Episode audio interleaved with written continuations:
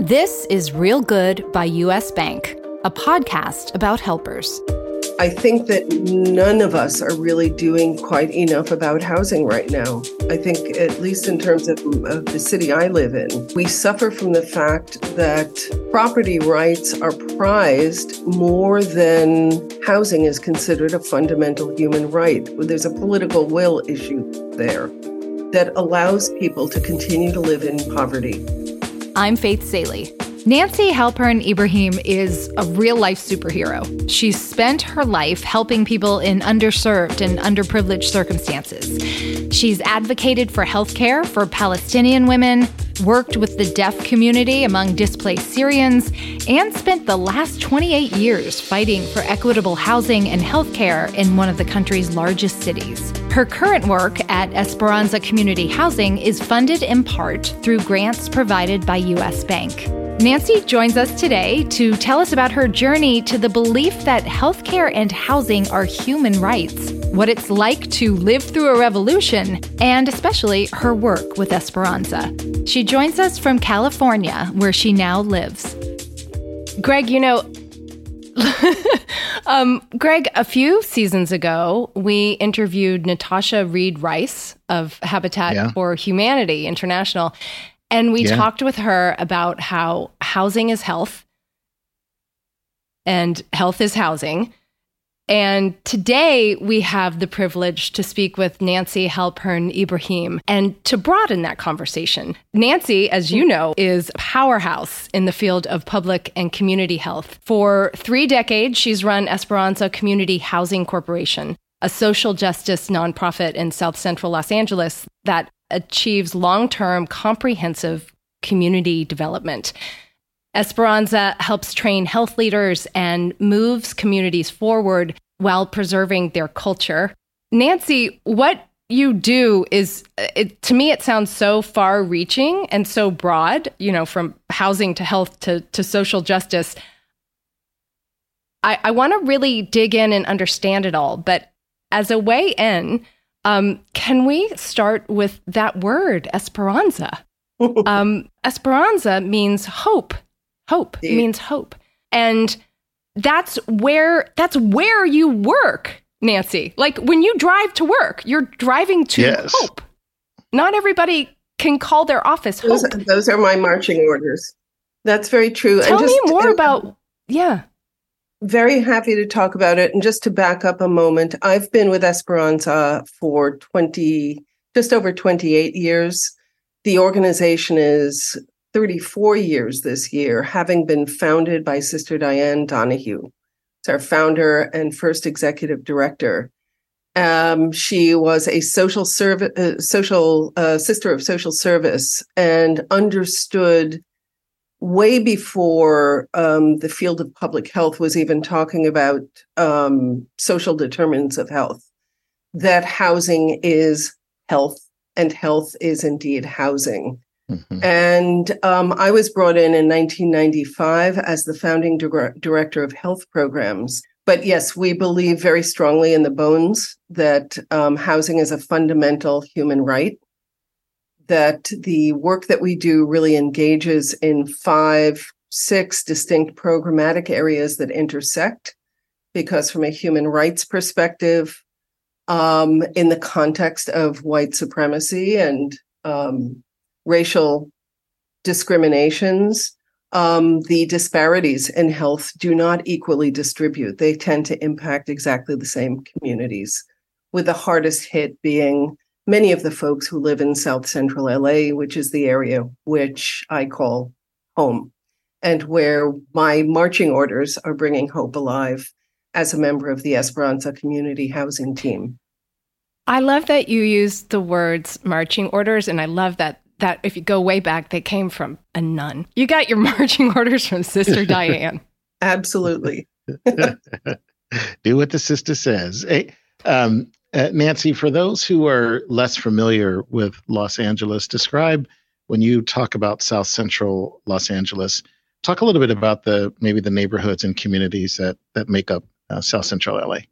Well, uh, South LA is enormous. It's a huge span from the area south of downtown Los Angeles down to the ports.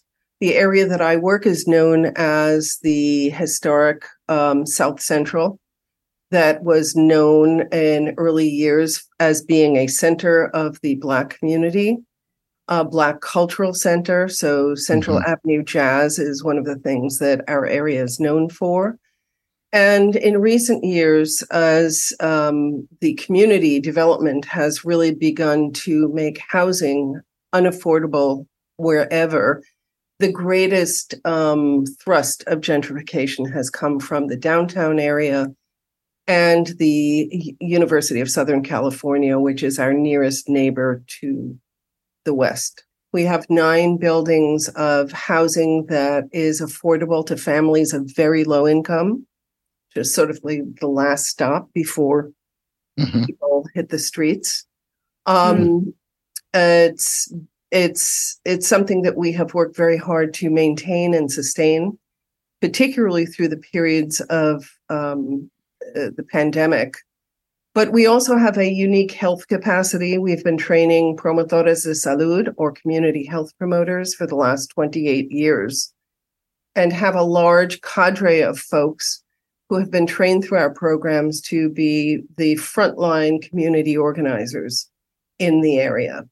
Um, we have a large arts and cultural uh, component that you can see in almost all of the work that we do, and um, a commercial enterprise called Mercado La Paloma, which is our culinary and community hub that has transformed the food environment in South Central LA by making it possible for first time family owned businesses to take root and thrive.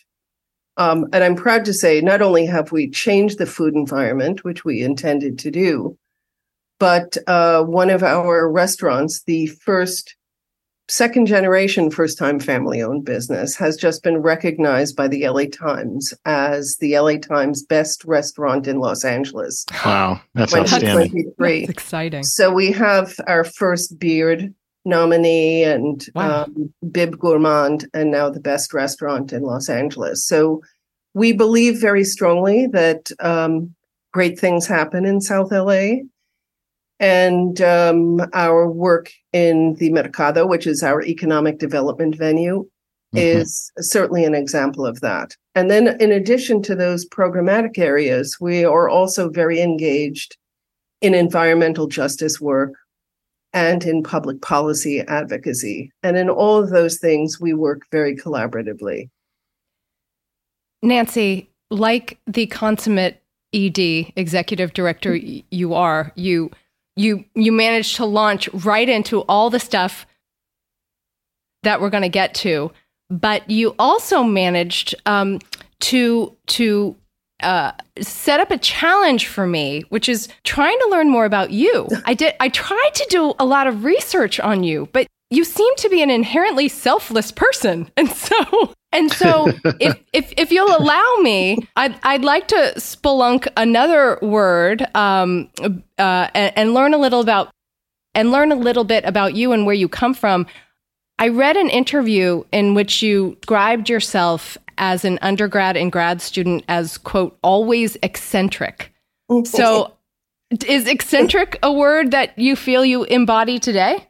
Oh, absolutely um, and and perhaps um, a bit, yeah, very idiosyncratic and not linear in the process. It all makes very good sense to me, but it has been um, a rich and varied existence. Starting um, having been born and raised in New York City. Is this in Harlem? No, but the Upper West Side, the windiest oh, okay. corner in the city. So 85th and Riverside. Nancy, that's where I live. That's where I live. That, yeah. That's that was our stomping ground. And back in the 50s and the 60s, it was a it well, was, the a, Sharks and the Jets. I mean, I've I've seen the show. you don't need to tell me, Nancy. Well, much as I love Le- Leonard Bernstein's work and his influence over our lives, our our world was a little less tumultuous, but not entirely. We had things like snipers on the roof and, you know, having to duck and cover. Ooh.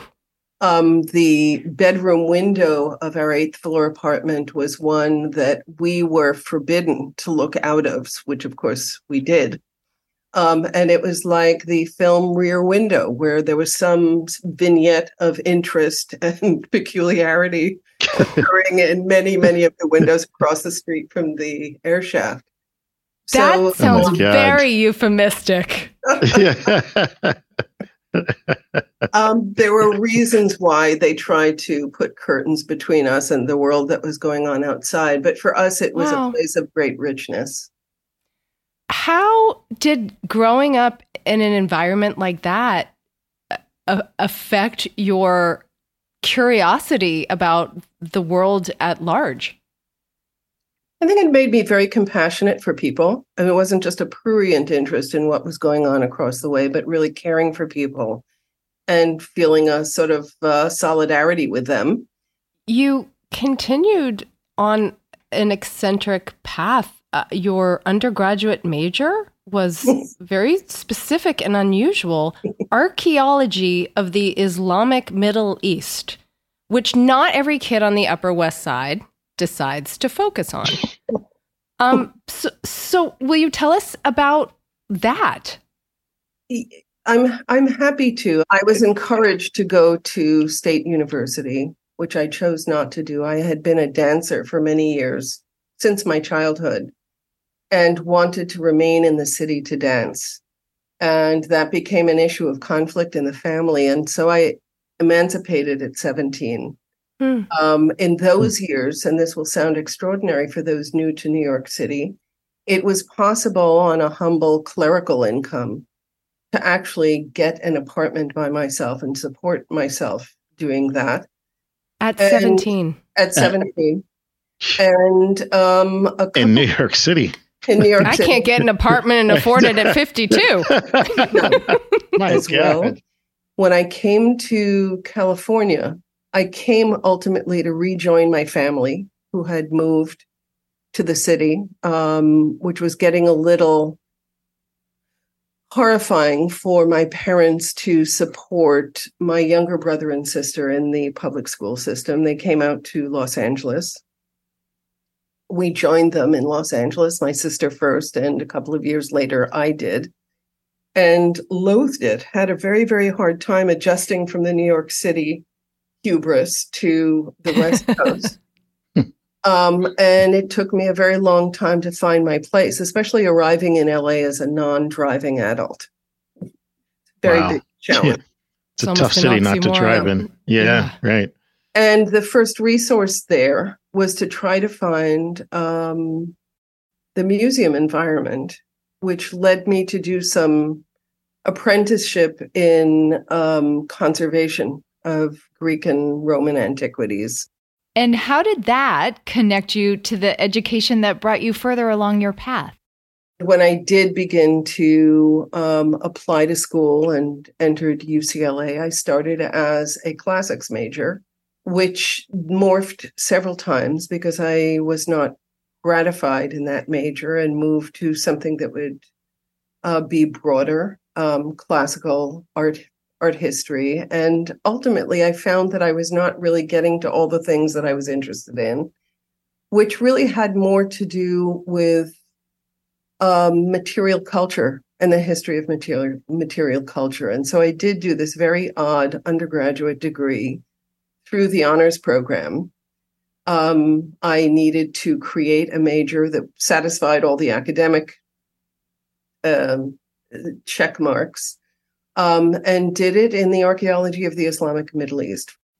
It almost feels that you, you know, so much of your work is is preservation, and you know, mm-hmm. you speak so uh, vividly about um, historical uh, facts, and um, is is preserving history a, a central component of both who you are, Nancy, and the work that you do.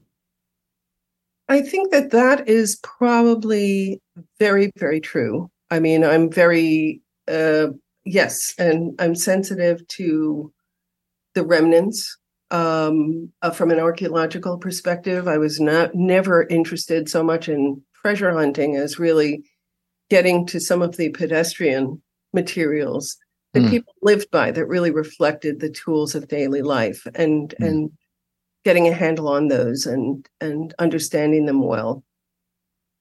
Um, my work as an undergraduate led me to my first uh, graduate school year, which I did in Cairo, intending to study the archaeology of Fustat, the original um, metropolis underneath um, Cairo, and had a phenomenal um, year of practice and study.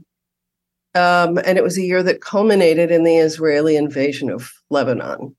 Oh, and wow. At that time, we had two two of our my husband's brothers brothers-in-law were in Lebanon at the time.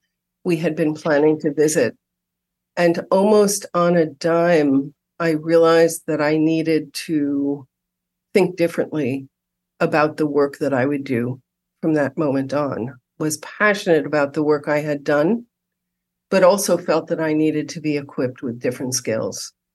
And so returning to the States, um, I began to explore different avenues within the health field where I might be able to make the best possible contribution.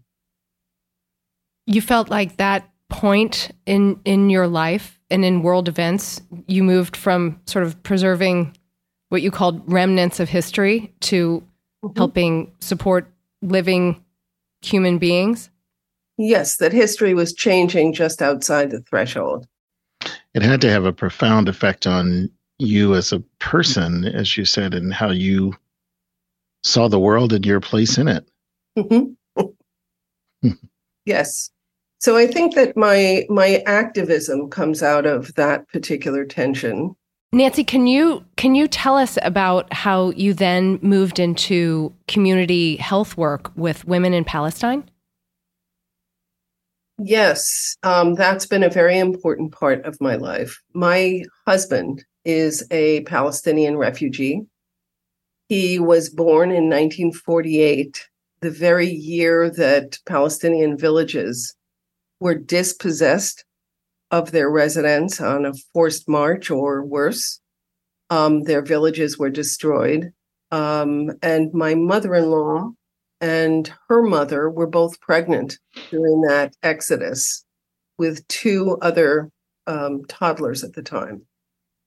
Um, so my husband was born as a refugee in the city of Ramallah um, something that also has a lot to do with displacement and housing and um, housing security. Um, that has been very much a part of our understanding of the world. I was asked on a delegation to the eighth annual voluntary work camp in Nazareth, which was very much like the Venceremos Brigade in Cuba, where internationals come, do work, learn about the country and learn about the disparities.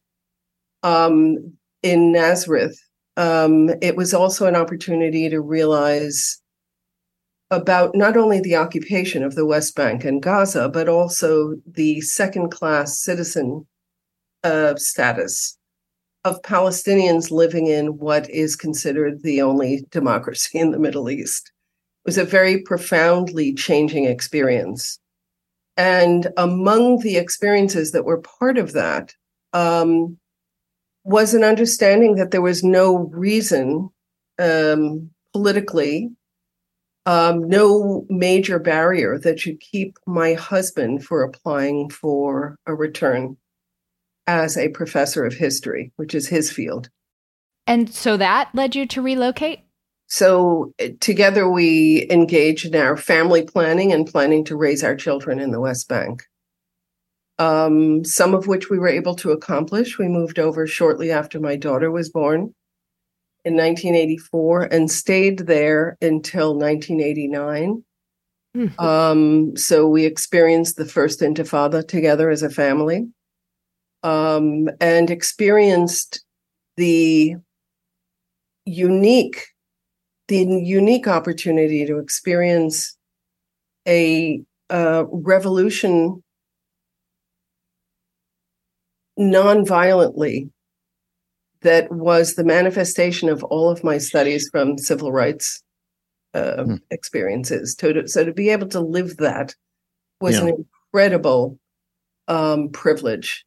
So what started with um, general strikes and shutting down commerce, um, continuing to teach when teaching university students was not permitted by the occupation, continuing to work on the delivery of healthcare um, when that was when that was um, uh, proscribed as well. All of these experiences, which we did by natural right, um, in delivering service to the community we were we were part of, um, was was just an extraordinary. It was an extraordinary time.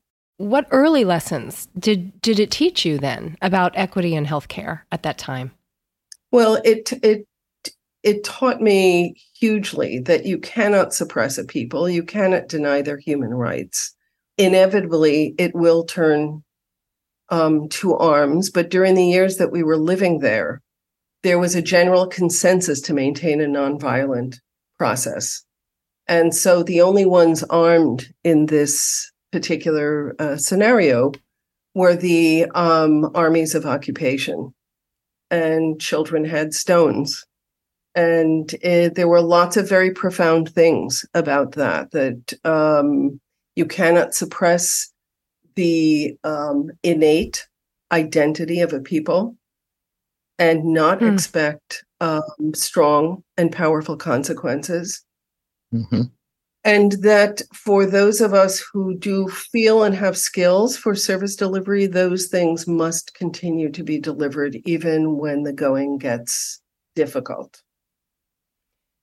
You, by the way, Greg, like we haven't yeah. even gotten to Esperanza. every every yeah, single step on your journey, Nancy. I'm like, is this going to be a mini series? It all leads to Esperanza. It all comes to that. It's all Esperanza. That's really powerful. That's really but powerful. you you then not but and you then went to work with people from the deaf community in Syria. How how did yes. that transition occur? Um, when we returned from the West Bank, I started to pursue a degree of public health, um, which um, which I was able to do at um, at UCLA. It was a very excellent experience. The the end of which coincided with my husband being offered a Fulbright, and we chose as a family to go to Damascus. It was one of those pivotal pivotal um, turning points as a family because I could either stay and work my resume as one of the oldest members of my graduating class in a new field, or go with a family to have an experience living abroad in Syria.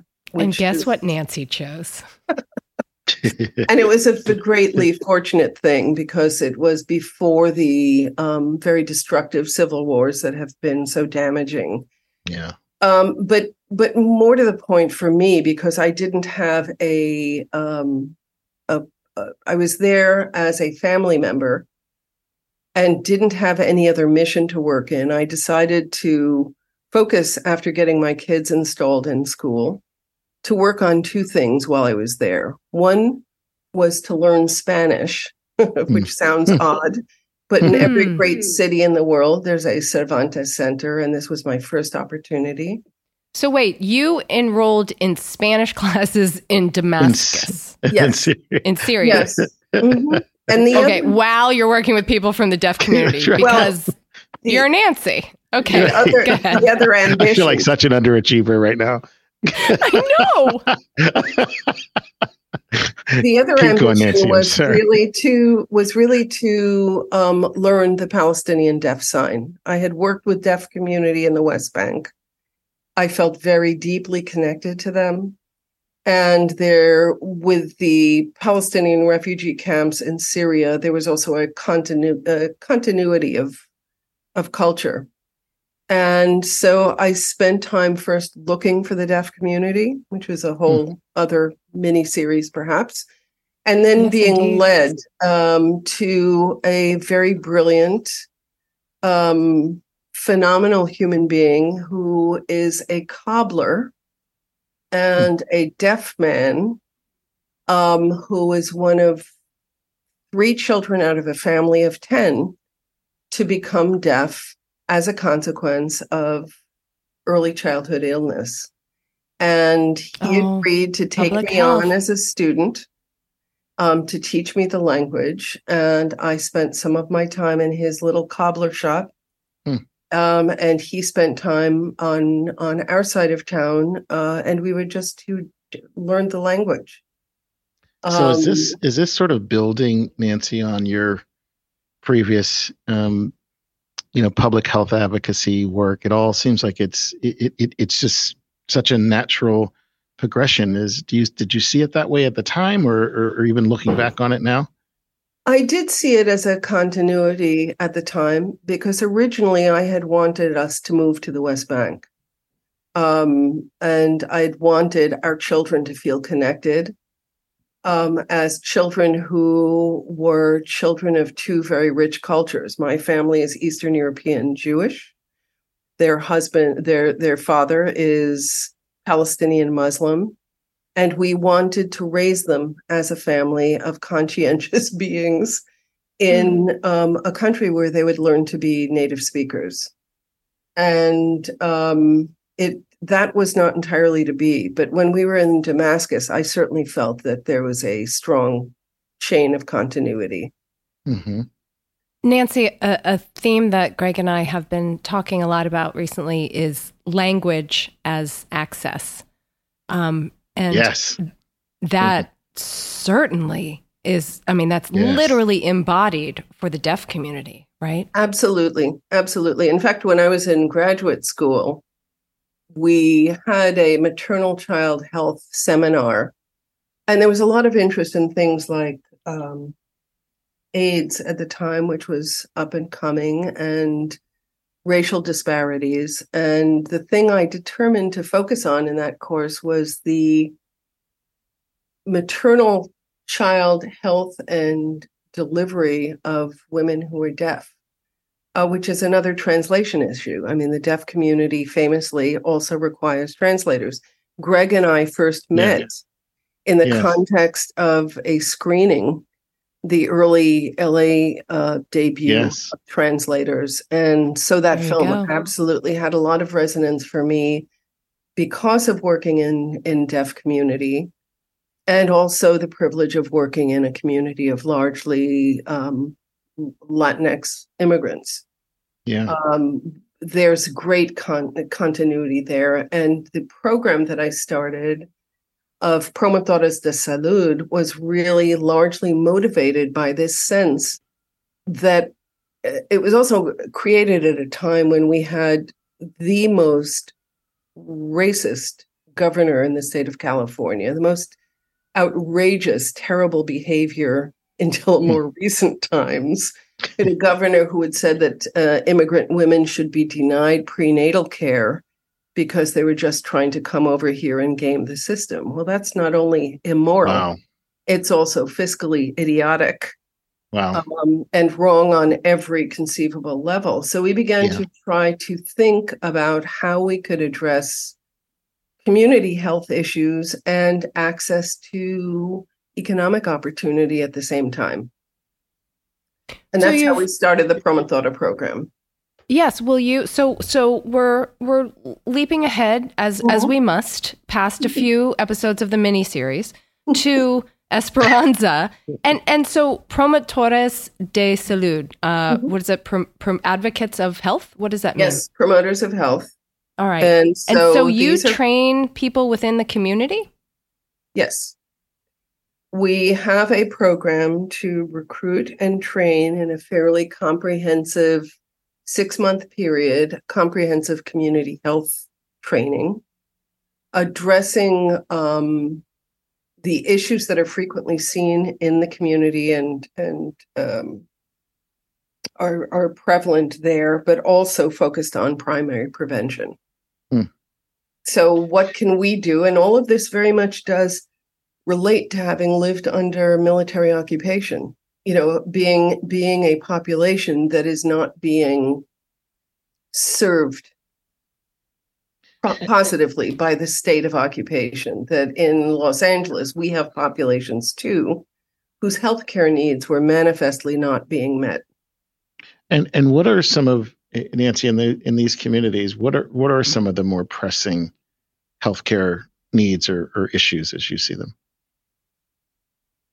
A lot of them are environmental. They have to do with um, poverty, racism, housing shortages, and the fact that people tend to live in housing conditions that are substandard. So, exposing um, young children, for example, to um, lead hazards while they're also growing. So, the environmental mm-hmm. issues are very strong. And there are also environmental issues that are um, make asthma among the most prevalent problems. Asthma mm. is outrageously still a lethal problem in many parts of South LA. I know this that asthma is more prevalent in impoverished communities. Can you connect the dots and and explain why? One of the if you look at housing, slum housing conditions, for example, or housing conditions that are not maintained. You might have um, conditions of mold and mildew, cockroach mm. infestation. Um, mm. All of those things are um, asthma triggers. Yeah. And where you have a population that cannot necessarily afford the healthcare or the pharmaceuticals that help um, control a lot of the work that we have yeah. had to do is to develop programs to train generations of family members with hmm. asthmatics mm. about how to handle a an asthma episode.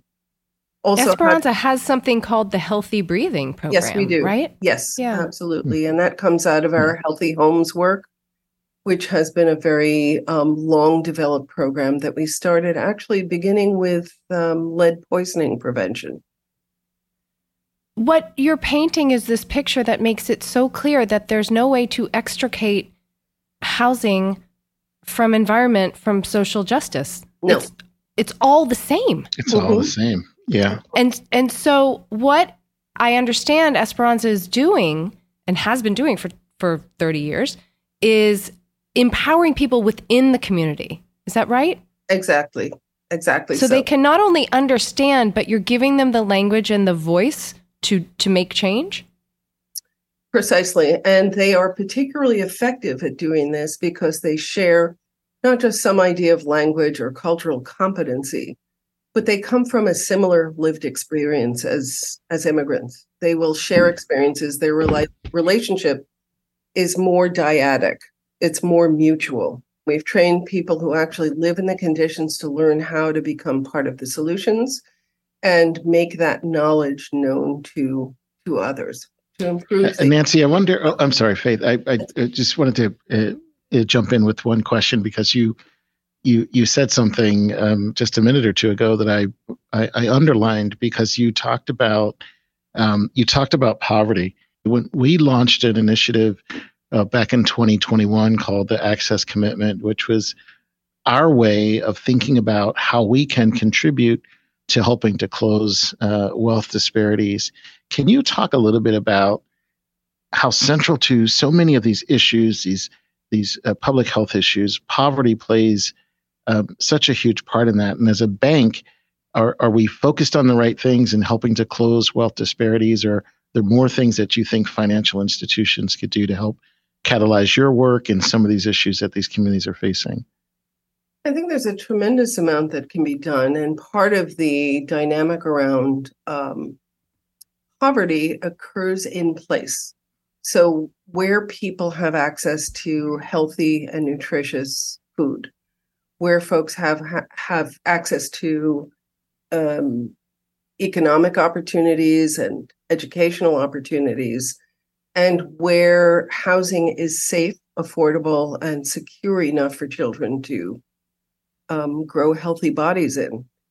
I think mm-hmm. that none of us are really doing quite enough about housing right now. I think, at least in mm-hmm. terms of, of the city I live in, mm-hmm. um, we suffer from the fact that property rights are prized more than housing is considered a fundamental human right. There's a political will issue there that mm. allows people to continue to live in, impo- in poverty um, to be unstable in their homes, to reach the end of um, a pandemic and find that they will never be able to pay their back rent, and therefore they they're kicked into the streets. So we had seventy five thousand folks sleeping on the streets just four weeks ago, I think, when the last count came out. And yet, every week since then, we've had about 2,000 new households being evicted. And those numbers come from the Los Angeles Homeless Services Authority. This is an issue we can't disaggregate homelessness from housing. There has to be a political will to establish housing that's affordable to everybody at every level of need and we are not doing that. How does Esperanza address that challenge? You can you can educate and empower people within the community. You can help people understand public health crises, but there must be a limit just just fiscally to how many more units you can create in housing. How, how do you all deal with this? Well, we work by very by our very nature. We're extremely collaborative in all of the work that we do, and where we cannot build more, we engage in policy advocacy.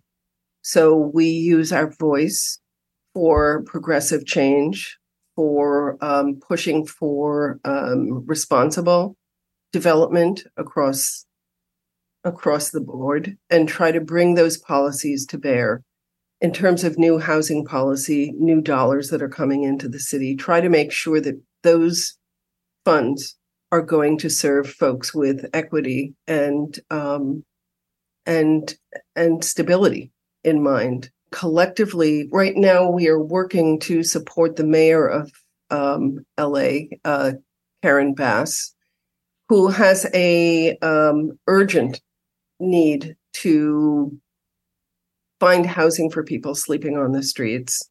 We are part of a collaborative called We Are LA that is trying to provide wraparound services for folks who are being evicted, trying to make sure that we can stave off the eviction, trying to pre- prevent people from self evicting, which folks will sometimes do if they find themselves being harassed to such an extent. They might leave before understanding that they have the right mm. to stay or the right to redress or the right to moving expenses. Um, so we are very much involved with that mix at all. Do you have a favorite story or um, a specific person who has gone through the program of Promotores de Salud? Um, do you have a story you'd like to share with us? There are so many stories I could tell. Um, and one of them, just because it's led to so much of the work, was um, uh, one of our promotores, who's become a colleague of mine, was the um, was in a terrible, violent relationship with her second husband. Hmm. Is the mother of four children. Um, getting involved in our organization became a way for her to learn more about skills of survival post domestic violence and building a kind of community around that she's gone on to become a very, very effective communicator on that and also on environmental health issues, working to raise her own children wow. without the threat of violence in environments that are not uh, environmentally degraded. So raising her four children, um, and this is an this is a case that actually um, becomes more complex because in one of the buildings where she became a resident with her four children, um, one of Esperanza's buildings is in a part of the city where we have four um, properties, uh, smallish properties with family housing. And we learned in 2009 that we're, we were being exposed to emissions from an oil extraction site immediately across the street. It had hmm. been dormant and unknown when we first started to um, to develop these properties. But in 2009, um, this new owner began cranking up 21 wells and poisoning the entire census tract and beyond with a particular hit against the building where this particular promotora was raising her children. And oh, other wow. families were raising their children as well. So, what did you do? We all began to realize there was a problem and we started to organize. Uh, we could not get any information from the polluter um, except sort of gaslighting about mm. um, how the product was just Mother Nature's gift um, that it was perfectly harmless. We knew from the mm. response of folks in the community who were falling sick, having spontaneous nosebleeds and uh, stomach uh, impacts, asthma attacks, etc., that this was a very great problem. And so, with this mother, Promotora, and several others in this community, we did what we trained ourselves to do, which was in the absence of information, do a community health study and organized a door to door mobilization to understand what people's experience was in this new air environment. Mm-hmm. Um, we used popular education to get people's attention and produced a substantial community health study, which we then went to everybody the city attorney, hmm. the the health department. Numbers don't lie. Numbers mm-hmm. don't lie. And so, utilizing that whole process, creating a telephone tree so that folks could report um, mm. when these emissions were being detected, we were able to shut this site down. Wow. Hmm. And that mobilization, which we called the People Not Pozos campaign or the People Not Drills, resulted in the creation of a collaborative called Stand LA, which is Standing Together Against Neighborhood Drilling. Collectively, as a collaborative, we have just changed the laws in Los Angeles County and City that the extraction of oil and its processing is now a non conforming use.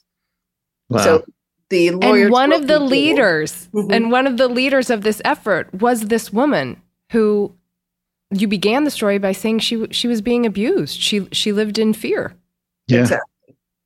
And not only is she a leader of this movement, her daughter has become a very fierce mm. spokesperson who won the Goldman Environmental Prize last year. And wow. as, a, as a young woman, second generation activist, has taken this issue into the international domain. So that's just one story off the top of my head. That I mean, you nailed only- it. yes, because you chose a really a good, good, one. one. I, Greg, I have to share. I have to share with you on on the website of Esperanza. I was reading the list of values, and it's hard to choose a favorite. Nancy, I won't ask you your favorite on the list of values, but I I did save this one to read to you, Greg. We reject powerlessness. Thus, we are mentors and advocates. And, oh. and that story you just told, it's a mm-hmm. rejection of powerlessness. Absolutely, at all times. That's it right there. Yeah. Uh, Nancy, when was there a was there when did you first draw in your mind the connection between land use and public health? Was there a moment or a series of moments where that connection crystallized for you? Oh my gosh. Um, you know, I think living under military occupation was one of mm. the situations, and the exposures, yeah. the exposures to mm-hmm. hostile behaviors, um, uh, and then also the degradation of the agriculture, the confiscation of orchards, of trees, of displacing people from generational homes, all of those things Mm-hmm. Um, I think were very um, uh, poignant lessons for me. Um, coming into Esperanza, which I was privileged and recruited to join, was an experience where I I really needed to find my common common ground there. I did not speak Spanish at the time. Mm-hmm. Um, I don't believe in parachuting into a neighborhood and doing things at or for the community. So I really needed to think things through.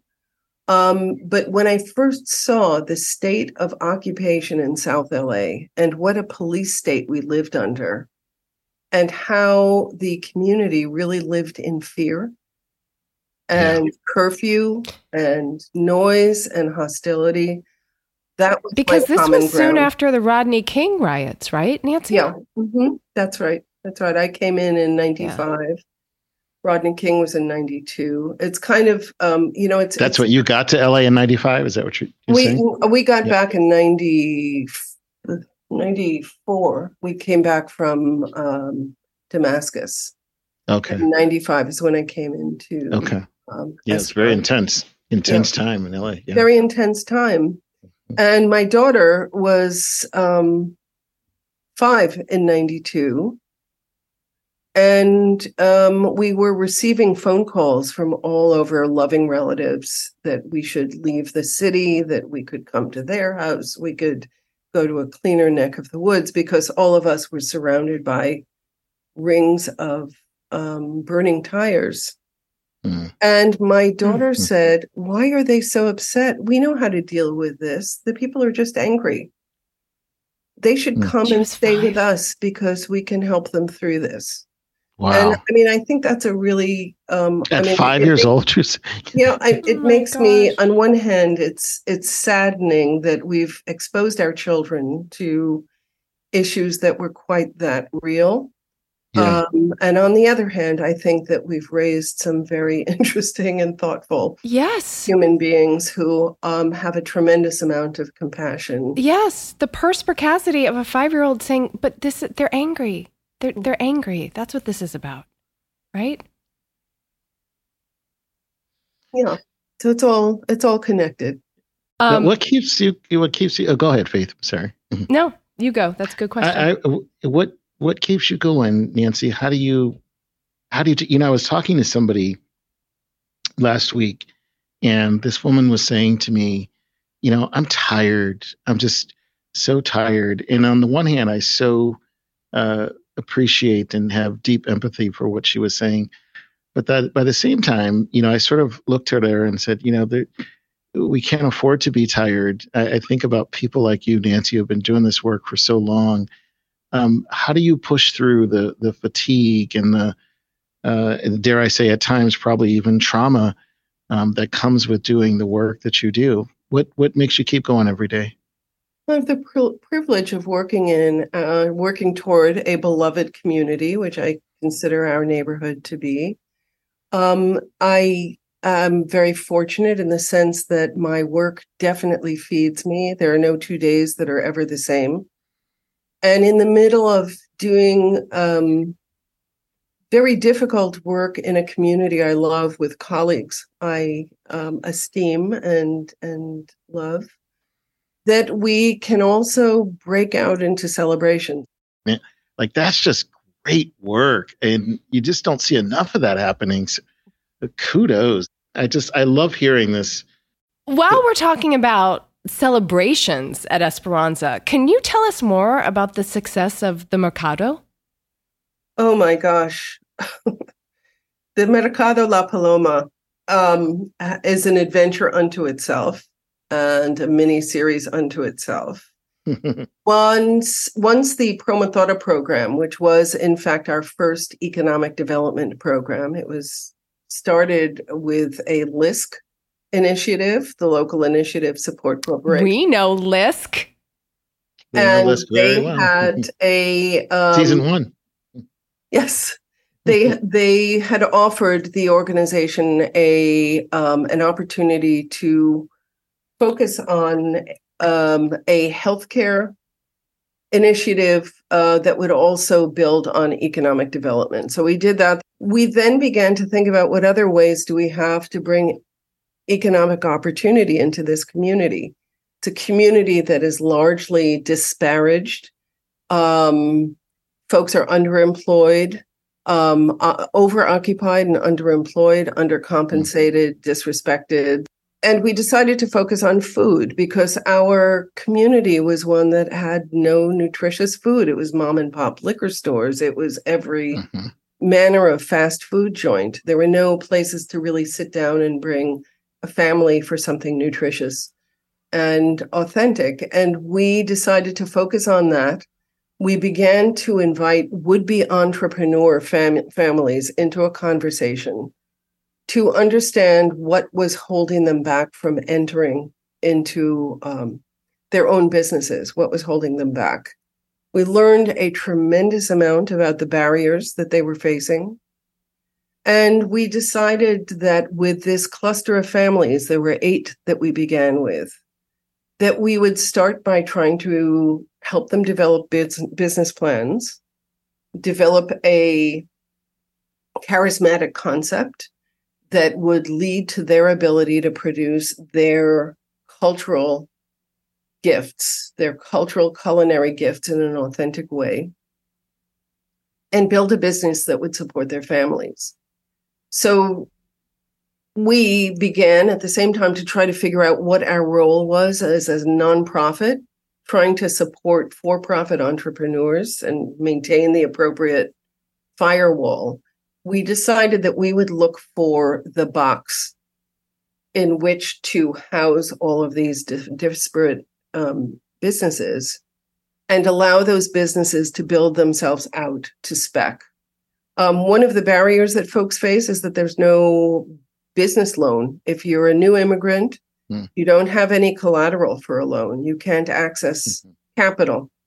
Um, as a as a reputed nonprofit, we did. We had the ability to pull large business loans and structure them in a way that supported the build out of these individual restaurants um, while mm-hmm. also pacing the, the servicing of those loans through the rental agreements with each of these families. The mission of the Mercado is exclusively for first time family owned businesses. So there are no franchises. Yeah. Um, the mission remains really to help families create a business that will thrive. And we have done that in, um, I think, a really spectacular way while also changing the food environment and creating a. I mean, Nancy, it's a destination. Yes, it is a destination. Yes. And and and did I hear you correctly, Nancy? So, was the funding for um, these businesses the, the funding came through LISC? Is that no, correct? No, no, no, no, no, no. That would have been made things a lot easier. we okay. we had to do our own. We actually had it was a very very wild struggle because we initially leased the building that we're in, only to find that the owner of the property was a skunk, and mm. so it turned a two million dollar project into an eight million dollar project almost oh. overnight. And mm. as of the end of 2021, we have resolved all of those loans. So we own the building now outright, but it's been it's been quite a struggle. Um, and you know and what, Nancy, that results. that reminds me that reminds me of in the Esperanza vision statement. Um, Greg, this is language from that that I wanted to to read to you to hear your response. We mm-hmm. envision mm-hmm. a community with a strong economic base where there are visible signs of public and private investment. There are banks easily accessible throughout the community where working families have access to financial services, including credit and bank loans. So that's on the that, vision board. that that that is that, that is incredible, and you know it was one of the reasons I asked the question, Nancy, in terms of how easy or difficult or or what what's that process been like in terms of getting access to capital and what resources um, these businesses or what resources have you turned to? Um, obviously, I, I, know we have our partnership, but um, this notion of access to capital is one of the critical components of our um, access commitment.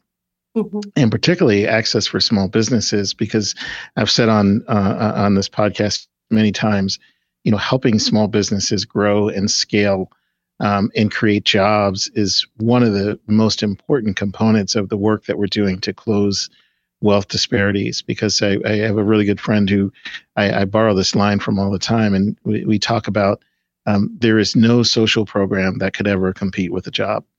Um, and so, if we can, you know, continue to support um, these small businesses, and oh, by the way, we just launched a couple of weeks ago a special purpose credit program um, which allows us to expand the credit box um, for small businesses. So it makes it easier um, for businesses who otherwise wouldn't be able to get capital from U.S. Bank. It makes it easier um, for them to apply and receive uh, loans uh, from us. So um, it, it's really important. And LISC is one of our uh, primary partners. It was the reason I asked about them too, because even those businesses who can't um, partner um, and get resources from from U.S. Bank, um, it's actually really essential and probably even more important that we fund these third party um, community development financial institutions, and I'm sure you're aware of CDFIs. Um, because they these CDFIs actually have more flexible lending terms than even our special purpose credit programs. Um, so if we can't help them, we put a lot of resources and we make re- really deep investments in these third parties who are able to um, to help um, uh, provide those resources to those businesses. So um, I just wanted to sort of dig in on that a, a little bit because I think the work is phenomenal. Thank you. I think we we need to see much more of it um, outside. I mean, for among, for us, among the challenges are basically supporting the box whether it's a commercial space mm-hmm. like Mercado La Paloma or the rental properties where families live during periods of um, pandemic when rent was not coming through mm. and and preserving the mission of just stabilizing those operations so i think the recovery is still ahead for us um, sure. But we're very grateful that the commerce, that the lives within um, among our residents has not been disrupted. The Mercado La Paloma continues to thrive and um, be a joyous, uh, intentional community that provides hospitality on our terms. With the current celebration of um, um of the business that just was acknowledged as the LA Times best restaurant of the year. One of the things that is most moving to me about that is that the owner, who is the second generation um, business owner in the Mercado, um, determined as he was reinvesting in his restaurant and spreading out the space, did a monumental construction project um, that he decided to reinvest in Mercado La Paloma. Rather than going anywhere outside, the chef decided that this was his community. This was the community that gave life to his father's entrepreneurial vision and was his home as well. And so when you see that kind of reinforcement, generation after generation, I think that um, Eh, you know, it's another way that we do things tenaciously and in a very different model. Um, and, and, I mean, that's being eccentric, isn't it, Nancy? it is being eccentric. I'm sure many, Tenacious many of my colleagues would and, agree with you. yeah. You know, in the way that you describe the conception and realization of the Mercado, it reminds me of another one of the values uh, listed on Esperanza's website. Uh, we prize dignity and self respect, so we create opportunity. Mm. That's what you did. That's what we do. Come on now. I know. Take him to church, Greg. Take him to church. Um, look, I know that we're not supposed to comment on the way people look anymore, but Nancy, every picture I've ever seen of you, you have this awesome one long braid. And yes. now I understand why. Because you are a living superhero.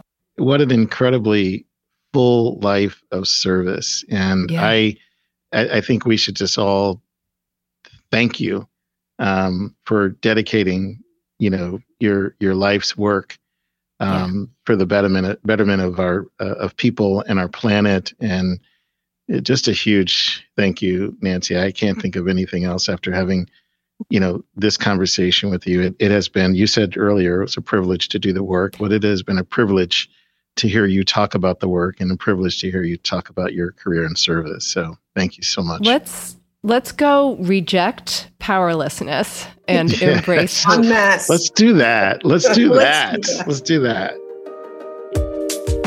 Thanks for listening to another episode of Real Good. If you like what you heard, subscribe anywhere you get your podcasts. We'll see you soon.